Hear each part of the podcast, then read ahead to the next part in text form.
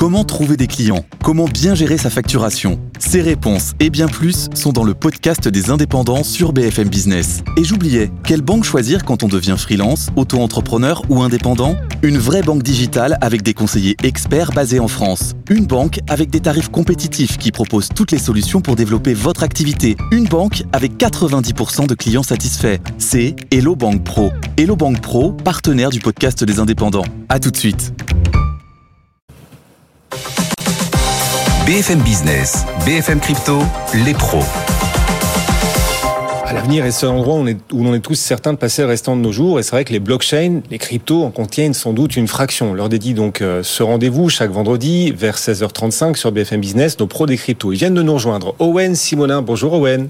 Bonjour. Votre chaîne YouTube Asher, vous êtes à la tête de Meria. Claire Balva aussi nous accompagne. Bonjour Claire. Bonjour Guillaume. Experte crypto indépendante. Et puis Laurent Pignot depuis Zone Bourse nous accompagne. Bonjour Laurent. On le disait, alors je vous entends dans l'oreillette, je ne sais pas si nos auditeurs vous ont entendu. Laurent, vous êtes avec nous. Donc ce Bitcoin qui passe sous les 20 000 dollars avec euh, bah, les difficultés et même la liquidation de, Silvergate, les taux des banques centrales aussi qui, qui montent. Le fait d'être passé sous les 20 000 est-il inquiétant? Est-ce qu'au contraire, vous voyez dans le cours actuel du Bitcoin un possible point d'entrée pour les investisseurs? Bref, comment est-ce que vous regardez les, les mouvements et, et la rechute des deux derniers jours, Laurent?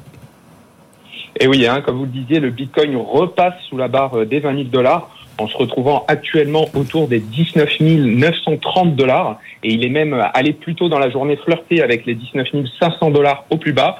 Il revient hein, encore une fois se positionner au niveau du sommet euh, du marché haussier de 2017. Alors nous l'évoquions hein, régulièrement sur ce plateau, Guillaume, la frontière des 21 500 dollars était le seuil à ne pas dépasser pour conserver cette belle dynamique euh, à court terme de ce début d'année. Et force est euh, de constater que, nous sommes bien en dessous, notamment à cause d'un enchaînement hein, de mauvaises nouvelles, que ce soit l'effondrement de la banque Silvergate et de la tension bancaire en cours euh, aux États-Unis, de la, règle, de la répression réglementaire toujours en cours aux États-Unis à l'encontre des acteurs euh, de l'écosystème qui s'est accentué ces derniers jours, et bien évidemment en toile de fond surtout le contexte macroéconomique qui peine finalement à donner des catalyseurs positifs pour relancer durablement les actifs risqués.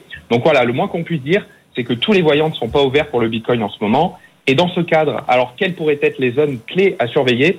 Eh bien, rappelez-vous, avant la chute de FTX en novembre 2022, la zone de prix comprise entre 18 500 et 19 500 dollars était travaillée par les acteurs du marché entre septembre et octobre 2022 et pourrait donc jouer le rôle de support dans les prochains jours. Mais attention, nous ne pouvons plus euh, désormais exclure le scénario d'un retour sur les plus bas annuels autour des 15 500 dollars lors de l'effondrement de FTX surtout, surtout si l'atmosphère globale sur les marchés ne s'améliore pas rapidement.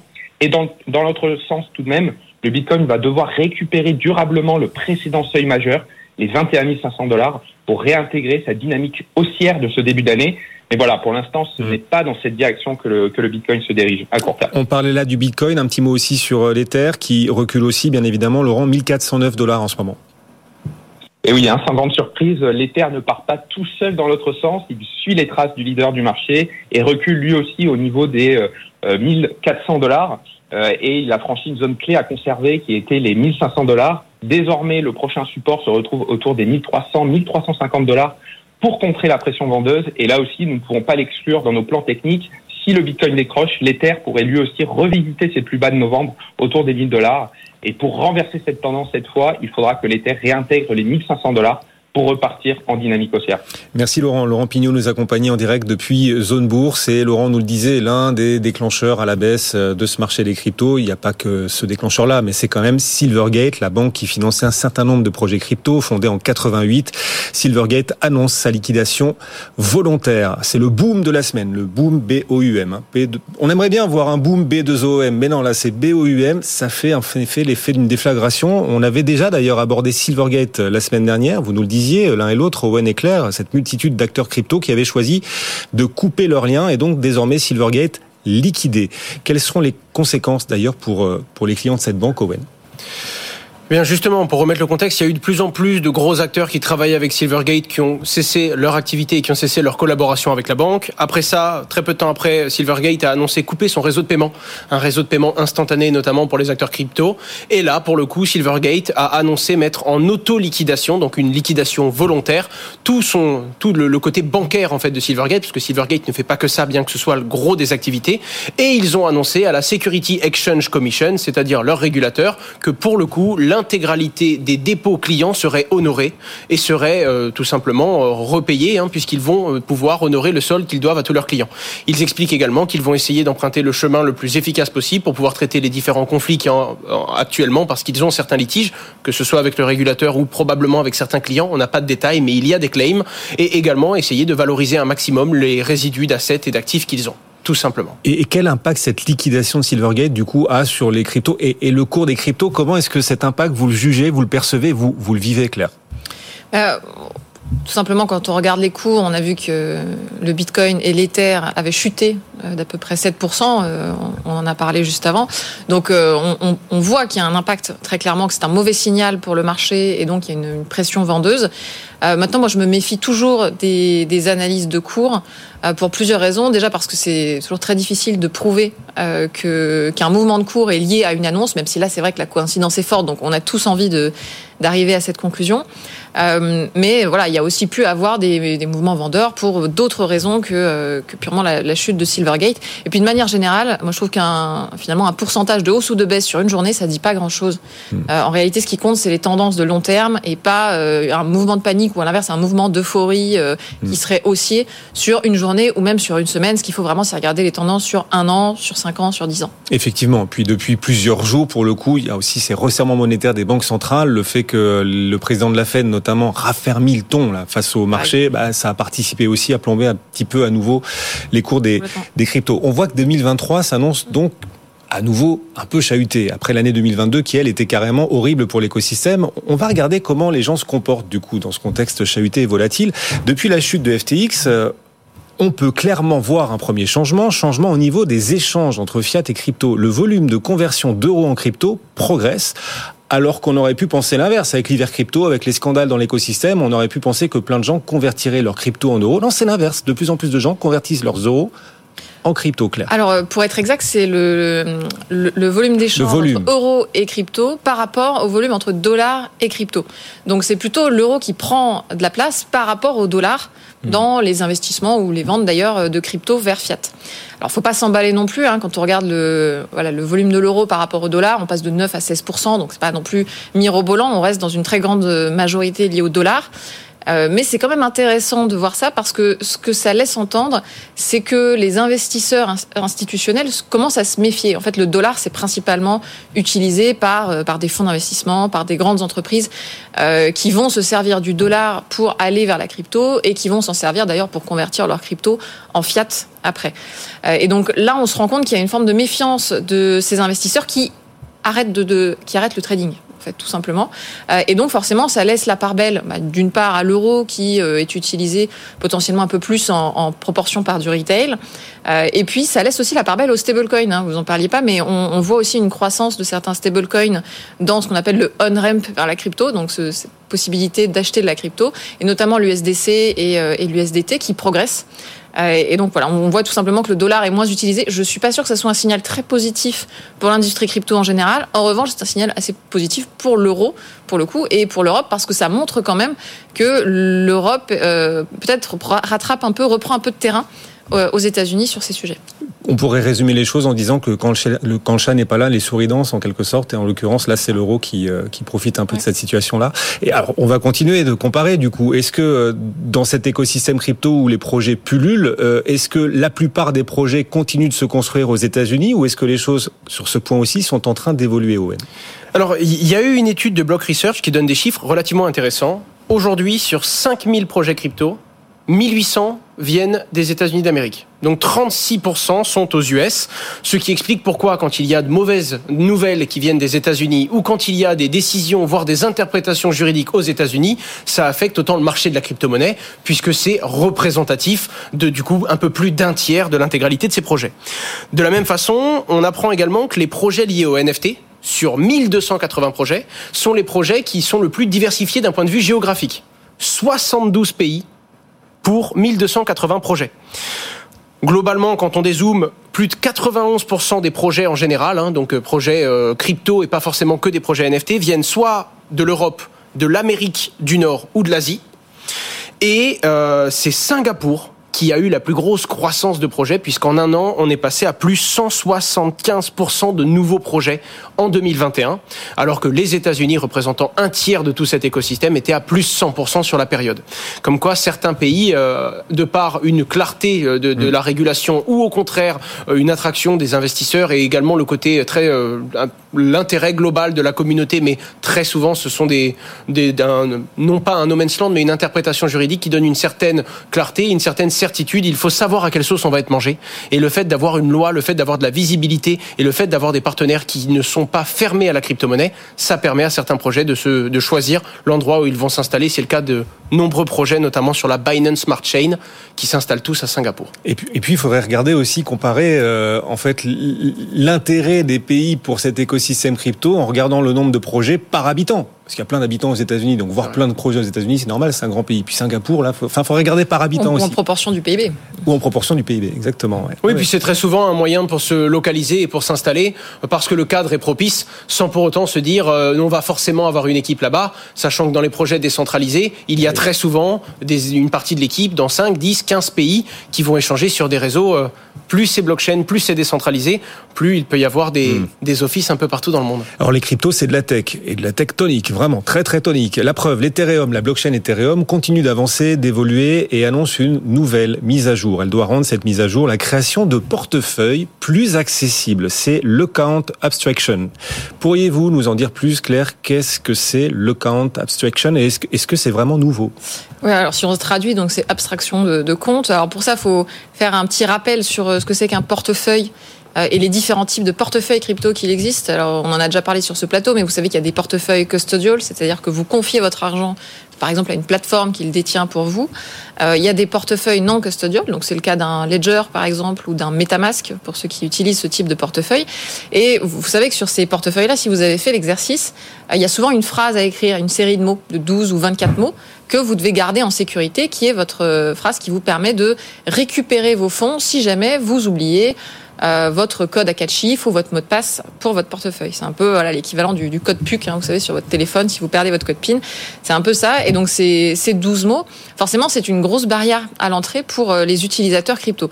Parce que quand vous démarrez un portefeuille et qu'on vous demande d'écrire euh, une phrase de 12 ou 24 mots, vous vous dites quand même qu'est-ce que c'est que ce truc.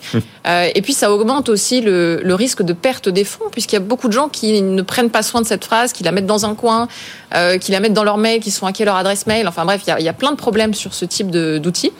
Euh, et donc euh, émerge ce qu'on appelle des smart contract wallets. Où vous parliez de, de count abstraction. Ce sont des portefeuilles euh, qui reprennent un peu les fonctionnalités des smart contracts et pour lesquels il n'y a pas besoin de cette euh, fameuse phrase de 12 ou 24 mots. Euh, et donc, ce sont des portefeuilles beaucoup plus intuitifs. Alors, ça existe déjà d'une certaine manière. Je pense notamment aux outils Argent et Gnosis, euh, pour ceux qui connaissent, qui sont des portefeuilles sur Ethereum pour lesquels vous n'avez pas besoin de, cette fameuse phrase de 12 ou 24 mots. mais ce sont des portefeuilles qui fonctionnent encore avec certaines technologies centralisées. Euh, et là, ce qui va être euh, apporté sur Ethereum, c'est justement la possibilité euh, d'avoir ce type de portefeuille à beaucoup plus grande échelle, de manière beaucoup plus décentralisée. Et donc, on peut s'attendre dans les mois qui viennent à pas mal d'annonces, je pense, de fournisseurs de portefeuilles qui vont être tentés de lancer des outils en implémentant cette mise à jour euh, avec le RC 4337. Effectivement, la mise à jour d'Ethereum. Alors je pensais moi que les NFT c'était surtout euh, et peut-être quasi exclusivement sur Ethereum, mais il se trouve que non. on a eu une allez un lancement sur la blockchain Bitcoin. moi, je séparais bien les deux. Je me disais Bitcoin, bah voilà, c'est voilà, c'est spirituel, philosophique, tout ce qu'on veut, peut-être une future monnaie ou une monnaie d'ores et déjà à vos yeux. Et puis l'Ethereum, c'est pour beaucoup plus de cas d'usage, etc. Parmi lesquels les NFT. Non, on peut aussi lancer des NFT sur la blockchain Bitcoin et on l'a vu cette semaine, Owen. Alors, on en avait parlé rapidement il y a quelques semaines parce que ça faisait polémique. Le fait que ce soit possible sur Bitcoin, ça en gênait certains, mais d'autres se disaient qu'on n'est pas censé aimer ou ne pas aimer à partir du moment où c'est libre et incensurable, tout le monde doit faire ce qu'il veut. Bref, c'était le gros débat. Mais là, il y a quelques quelque chose d'un petit peu plus profond. Déjà, c'est pas n'importe qui qui lance une collection d'NFT, hein, c'est Yuga Labs. Yuga Labs qui sont propriétaires des plus grosses collections d'NFT au monde, notamment les Board Apes, ces fameux singes qui s'ennuient ah. et qui se vendent à 76 Ethers unités à l'heure où je vous parle. On leur doit les Board Apes. C'est ça. C'est de leur faute tout ça. Il y a également les CryptoPunk euh, qui sont parmi l'une des premières grosses gammes NFT connues pas vraiment surprenant qu'à partir du moment où on peut lancer des NFT sur la blockchain Bitcoin, ils viennent proposer des NFT. On parle quand même, en l'occurrence, de 735 Bitcoins de collecte. 16,5 millions de dollars. Mais c'est pas non plus choquant ce genre de chiffre pour la plus grosse collection vu la crédibilité qu'a Yuga Labs vis-à-vis de sa communauté. Le truc qui est choquant, c'est la méthodologie pour collecter ces fonds. Yuga Labs a en gros, pour faire très simple, dit, parce qu'il n'a pas les mêmes outils sur Bitcoin que sur Ether, envoyez-moi vos bitcoins. Si vous gagnez l'enchère, on vous renverra le NFT. En gros, ce qui ressemble quand même très fortement à un discours d'arnaque. Et on essaye d'éduquer la communauté, tout le monde essaye d'éduquer la communauté à ne pas tomber dans ce genre de piège finalement. Ça ressemble au pub. Euh, vous, m'envoyez 100 euros, je vous renvoie 200. Vous savez que c'est une arnaque, mais envoyez-moi un bitcoin, je vous en renverrai deux. Oh, c'est possible puisqu'on est sur bitcoin. Du coup, c'est très dangereux et ça envoie un très mauvais message qu'une hmm. qu'un groupe avec autant de crédibilité fasse la même chose que de nombreuses arnaques. Et il se pourrait qu'à l'avenir, on ait des arnaques du genre promettant euh, si vous m'envoyez de l'argent, je vous enverrai un NFT. Et je pense qu'on va en voir fleurir de partout après ce qui vient de se passer. donc c'est un appel à la responsabilité du Galaps là, que vous êtes en train de lancer. Euh, très clairement, sur la méthodologie de la façon qu'ils ont eu de récupérer les fonds, c'est gravissime et ça va, je pense, donner euh, des idées aux mauvaises personnes. Owen, vous êtes influenceur. Oui. Le plus gros influenceur francophone. Alors influenceur, vulgarisateur, youtubeur, à vous de choisir le terme, mais on me considère souvent comme ça, oui. Combien d'abonnés? 620 000 abonnés. J'ai une mauvaise nouvelle une nouvelle réglementation visant à réguler les influenceurs et les médias est en train d'émerger. Alors je vous demanderai dans un instant comment vous le vivez. Mais d'abord, quelles seront les, restrictions et comment vous, les influenceurs, devrez-vous vous y conformer? Alors déjà, la restriction, comme elle est écrite dans la proposition de loi, d'accord, ça interdit tout simplement la promotion de services liés aux cryptoactifs ou de cryptoactifs ayant une certaine volatilité et donc comprenant un certain risque. En gros, à peu près tout. Simplement la loi, c'est ce qu'elle prévoit. Elle attaque évidemment différents domaines, différents sujets. Elle propose des choses très intéressantes en fonction du segment, mais en termes de produits financiers et surtout de cryptoactifs, il s'agit d'une interdiction pure et simple pour tous les influenceurs de promouvoir ce genre de service. Sachant que le terme influenceur on ratisse large, Guillaume. Influenceur, c'est à peu près tout. Un compte Twitter, suivi par des centaines de milliers de personnes, euh, une chaîne YouTube d'un vulgarisateur ou que de quelqu'un qui est très tech ou de quelqu'un qui est beaucoup plus financier, euh, d'un média très spécialisé qui parle de crypto-monnaie, euh, peut-être même de ce plateau télé finalement qui à un moment ou à un autre pourrait faire la promotion d'un de ses partenaires. Tout simplement, le terme influenceur est très large et ce serait dans le but d'interdire purement et simplement la communication à partir du moment où elle peut concerner des actifs risqués. Bon, euh, on prodigue aucun conseil ici, hein, quand même. On le dit, on peut être sponsorisé, mais on ne prodigue jamais aucun conseil lié Tout aux sponsors. Et on évite d'ailleurs d'inviter nos sponsors. Et c'est le cas de la plupart des influenceurs d'ailleurs, car même quand il y a un sponsor, il y a une différence entre une sponsor et un conseil en investissement. Mais là, vous dites que vous êtes inquiet, que cette future possible réglementation vous inquiète. Bah oui, vous êtes jugé parti, vous êtes, vous êtes concerné, mais on peut comprendre que le régulateur veuille protéger les consommateurs. Mais c'est le problème. Déjà, on les protège pas, et je pense même qu'on va amplifier alors évidemment, je, prêche pour ma paroisse, il faut être capable de le dire, je suis influenceur, c'est l'audience la plus large dans le monde francophone qui s'intéresse aux crypto-monnaies, et, euh, j'ai également une agence d'influence qui travaille avec des influenceurs et des médias pour réaliser ce genre de campagne. Euh, mais nos clients, un tiers de nos clients sont des grosses boîtes françaises ou des boîtes du CAC 40. On met en avant des projets français. On essaie d'avoir une influence qui est responsable, qui est claire, exacte et non trompeuse, qui explique les risques auxquels courent les potentiels investisseurs, qui précise justement que ce n'est pas un conseil en investissement et on essaye de se focus la plupart du temps sur la tech et on essaye d'avoir des briefs qui sont responsables. On précise le lien qu'il soit capitalistique, qu'il soit... Enfin, en fait, on va lever le, le voile sur tous les potentiels conflits d'intérêts avec le dit projet qu'on va présenter. Le gros problème de cette loi-là, c'est qu'elle ne fait strictement aucune différence entre l'influenceur qui a une connotation négative et qui est probablement torse nu sur une plage à l'autre bout de la planète et qui vous recommande d'acheter une crypto-monnaie A ou B, mmh. et l'influence responsable, la promotion claire et non trompeuse que l'on peut faire quand on est en France et quand on peut être saisi par la justice. Et d'ailleurs, cette loi va sanctionner, va sanctionner uniquement ceux qui considéraient la loi hier, c'est-à-dire ceux qui sont en France et ceux qui faisaient déjà attention à leurs actes parce qu'il pouvait y avoir des répercussions.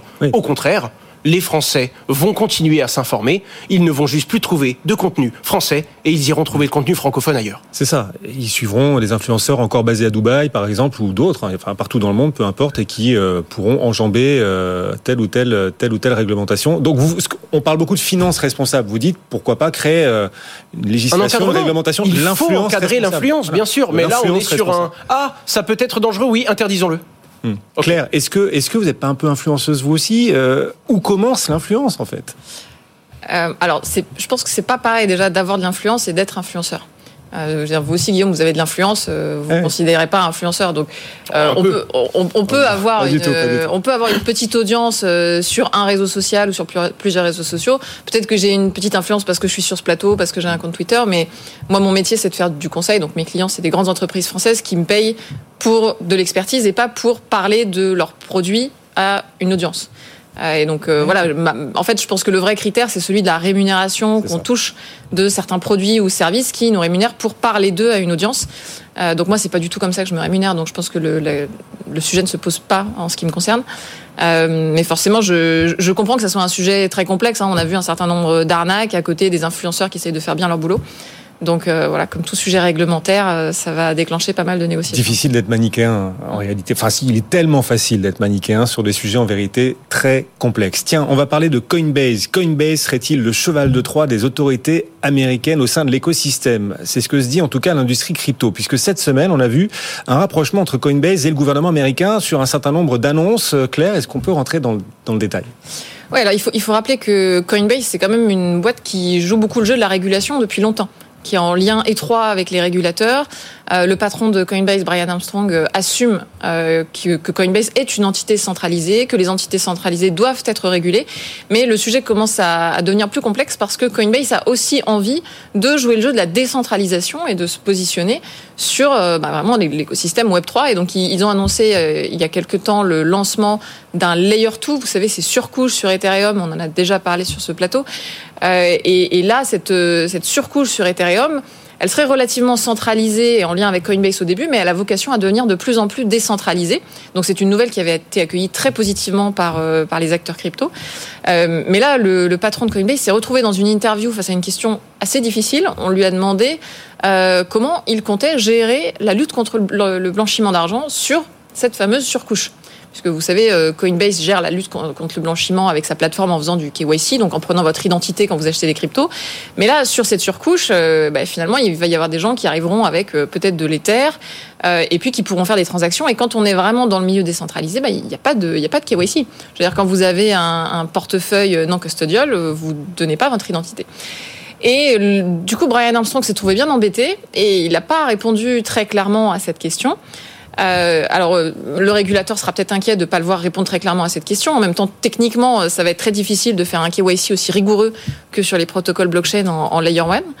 Euh, mais forcément, les acteurs crypto commencent à se dire, mais est-ce que vraiment ça va être décentralisé? Est-ce que Coinbase va pas nous imposer une sorte de KYC pour accéder à son layer 2 bon, tout, ça est assez complexe, mais je pense que Coinbase ne renoncera pas à ses liens avec le gouvernement américain. D'ailleurs, on a vu cette semaine euh, que le gouvernement américain avait déposé 10 000 bitcoins sur un wallet Coinbase, peut-être pour les vendre. Donc on sent que c'est voilà, c'est quand même une plateforme euh, à laquelle le gouvernement fait confiance, en tout cas fait confiance pour y placer ses propres cryptos. Merci à tous les deux de nous avoir accompagnés. Les pros des cryptos, c'est chaque vendredi. Claire Balva, experte crypto indépendante. Owen Simonin, sa chaîne YouTube, votre chaîne YouTube Asher. Plus de 600 000, combien vous nous disiez-vous 620 000 abonnés. Et vous êtes aussi à la tête de Meria, enregistré Psan, Meria. Merci à tous les deux de nous avoir accompagnés. Laurent Pignot aussi nous accompagner pour Zone Bourse. Dans un instant, on va se reconnecter justement à la bourse et à la séance du jour. Elle est compliquée cette séance. Le CAC 40 perd 1,6%. On se retrouve dans moins de deux minutes. À tout de suite.